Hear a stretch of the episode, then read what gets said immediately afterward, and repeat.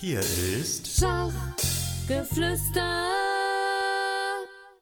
Guten Tag, liebe Zuhörer. Mein Name ist Stefan Fastenau. Ich bin Betreiber von chessjewelry.com und heute erzähle ich euch etwas über den Ursprung der Staunton Schachfiguren. Das heute in aller Welt verbreitete Schachfigurendesign Staunton hat seinen Ursprung in England des Jahres 1849. Mitte des 19. Jahrhunderts waren gängige Schachfiguren mit aufwendigen, von Hand geschnitzten Verzierungen versehen und hatten einen hohen dekorativen Anspruch.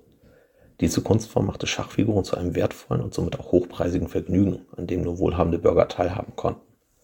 Spieler, die hingegen mehr Wert auf die Handhabung der Figuren legten, bemängelten, dass diese zerbrechlich, oftmals schwer voneinander zu unterscheiden auf dem Schachbrett unhandlich zu bewegen seien. Die dekorativen Eigenschaften der Figuren hinderten sie an einem tauglichen Einsatz als Wettkampffiguren, da eine gute Greifbarkeit der Ästhetik weichen musste.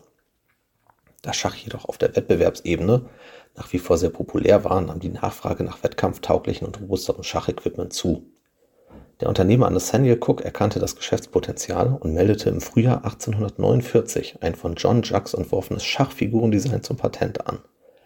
Jacques war ebenfalls ein Geschäftsmann und sehr erfahren auf dem Gebiet der Elfenbeindreherei, weshalb auch ihm die Beschwerden der Schachspieler zu Ohren gekommen waren. Sein Talent und seine Erfahrung im Umgang mit Elfenbein übertrug er auf die Holzverarbeitung, um ein Schachfigurendesign zu entwerfen, das schlichtere Formen aufwies und einfacher zu produzieren war. Um die Schachfiguren zu bewerben, gewann Cook den zur damaligen Zeit stärksten Schachspieler der Welt für sein Vorhaben, Howard Staunton. Dieser unterschrieb die Echtheitszertifikate für die Schachfigurensets und verhalf mit seiner Namensgebung den Figuren zum Durchbruch. Zudem war Staunton selbst sehr engagiert, seine Berühmtheit zu nutzen und die nach ihm benannten Schachfiguren über alle Maße zu loben, während er andere Figuren auf dem Markt stets zu verunglimpfen wusste. Aufgrund der günstigeren Produktionskosten und niedrigeren Preise sowie der daraus resultierenden breiteren Verfügbarkeit wurden die Staunton-Schachfiguren weltweit berühmt und verhalfen auch dem Schach als Spiel zu einer noch höheren Bekanntheit.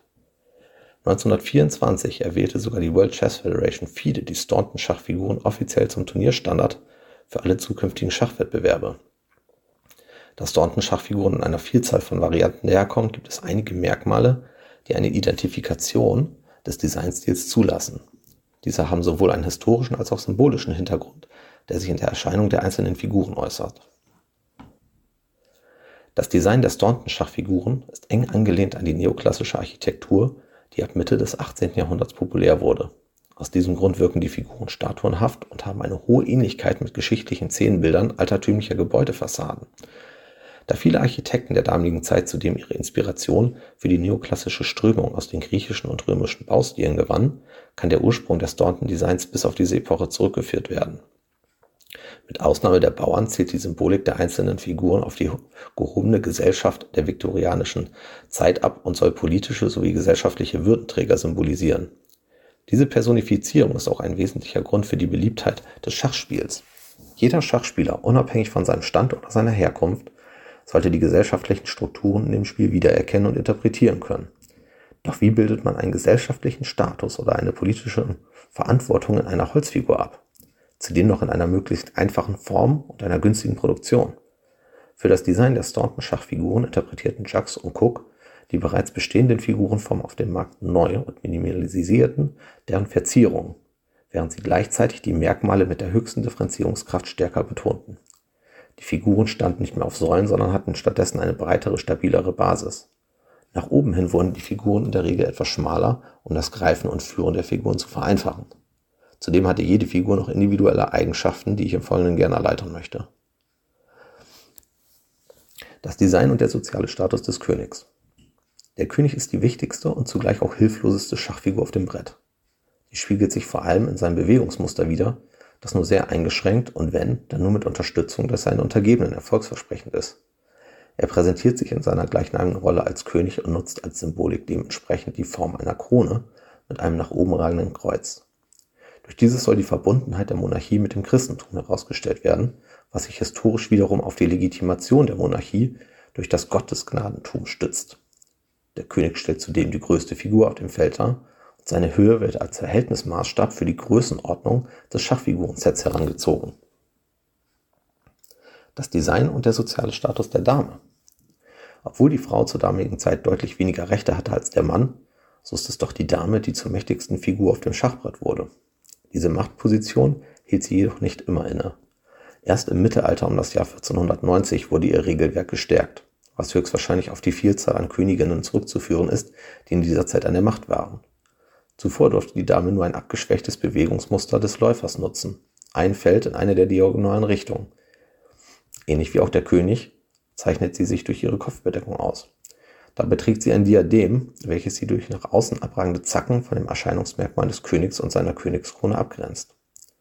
Zudem ist sie etwas kleiner als der König und wirkt in ihrer Form schmaler und eleganter. Einige Staunton-Varianten setzen dem Diadem eine rosenartige Wölbung hinzu, was die Weiblichkeit betont und etwas wertiger erscheinen soll. Wenn auch auf Turnierebene nicht üblich, werden Staunton-Schachfigurensets immer öfter mit zusätzlichen Damen ausgeliefert, um im Falle einer Bauernumwandlung eine zweite Dame auf dem Schachbrett darstellen zu können. Das Design und der soziale Status des Turms. Der Turm verkörpert die Grundfesten einer Gesellschaft und beide Türme im Verbund symbolisieren eine nur schwer zu durchdringende Mauer entlang der Linie eines Schachbretts. Er verfügt über keine besonderen Verzierungen, doch durch seine schlichte und massive Form strahlt er Sicherheit und Unnachgiebigkeit aus. Der als einzige Schachfigur ein Bauwerk darstellt, drückt seine Erscheinung auch deutlich die eingangs beschriebene neoklassische Architektur aus, während andere Schachfiguren ihre Verkörperung aus der hierarchischen Differenzierung der Gesellschaft beziehen. Das Design und der soziale Status des Läufers.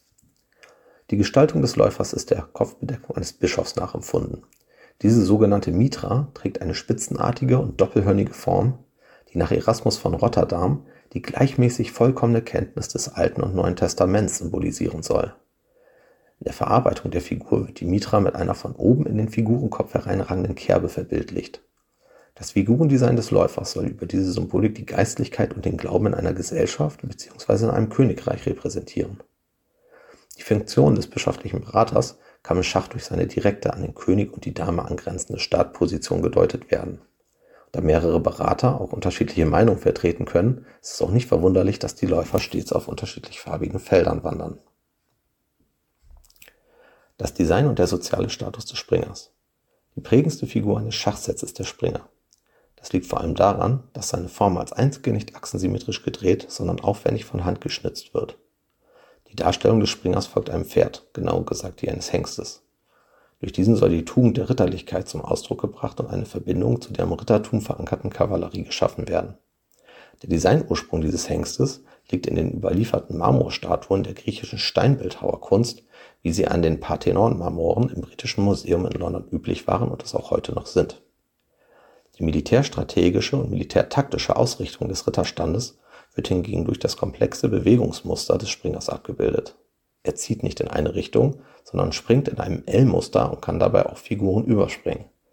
Sowohl das Muster selbst als auch die Eigenschaft, nicht von gegnerischen und nur auf dem Zielfeld von verbündeten Figuren geblockt werden zu können, versinnbildlicht hierbei das militärische Überraschungsmoment. Das Design und der soziale Status des Bauern. Das Design des Bauern ist sehr schlicht gehalten und definiert sich über seinen runden Kopf auf seinen kegelartigen Körper. Seine Erscheinung hat hohe Ähnlichkeit mit der Architektur von Rundtürmen aus der viktorianischen Epoche. Ein direkter Zusammenhang ist jedoch nicht gesichert belegt. Auch über die Symbolik des Bauern im gesellschaftlichen Kontext ist nur wenig bekannt. Ein Vergleich mit den anderen Schachfiguren zeigt jedoch auf, dass sich die gesellschaftliche Stellung aller anderen Figuren von der Gestaltung ihrer Kopfform ableiten lässt. Beim Bauern ist dies nicht der Fall, da die Kugelform neutral gehalten ist und keinerlei Anhaltspunkte für einen gesellschaftlichen Verantwortungsbereich oder einer bestimmten Funktion aufzeigt. Da Bauern jedoch im Schach der wahren Zeit den Stellenwert einer Opfergabe hatten und stets in den Angriff gezogen wurden, kann die freie und neutral gehaltene Kopfform des Bauern als Symbolik für seinen niederen Stand und seine Austauschbarkeit gedeutet werden. Mit der zunehmend strategischen Denkweise im Schach hat sich auch eine Spielweise entwickelt, die den Wert des Bauern mehr zu schätzen weiß und die Bildsprache des Untergebenen gewissermaßen abschwächt. Heute sind Bauern die wesentlichen Strukturelemente auf einem Schachbrett. Sie werden nicht unüberlegt als Opfer in den Angriff gezogen, sondern in den meisten Spielen langfristig gehalten, um Angriffe fokussieren und im Endspiel die gegnerischen Verteidigungen durchbrechen zu können. Dabei kommt eine schöne Ironie zum Vorschein. Obwohl Schach als das Spiel der Könige bezeichnet wird, so sind es gerade die hierarchischen Strukturen, auf die sich ein Königreich stützt, die im Laufe der Schachgeschichte immer weniger über die Spielweise zum Ausdruck kamen. Schach ist an einem Punkt angekommen, an dem es sich kein Schachspieler mehr erlauben kann, seine Bauern nicht die gleiche Aufmerksamkeit zukommen zu lassen wie seinen König. Ich hoffe, dass ich euch ein paar gute Einblicke in den Ursprung der Staunton-Schachfiguren geben konnte und verbleibe mit besten Grüßen, euer Stefan.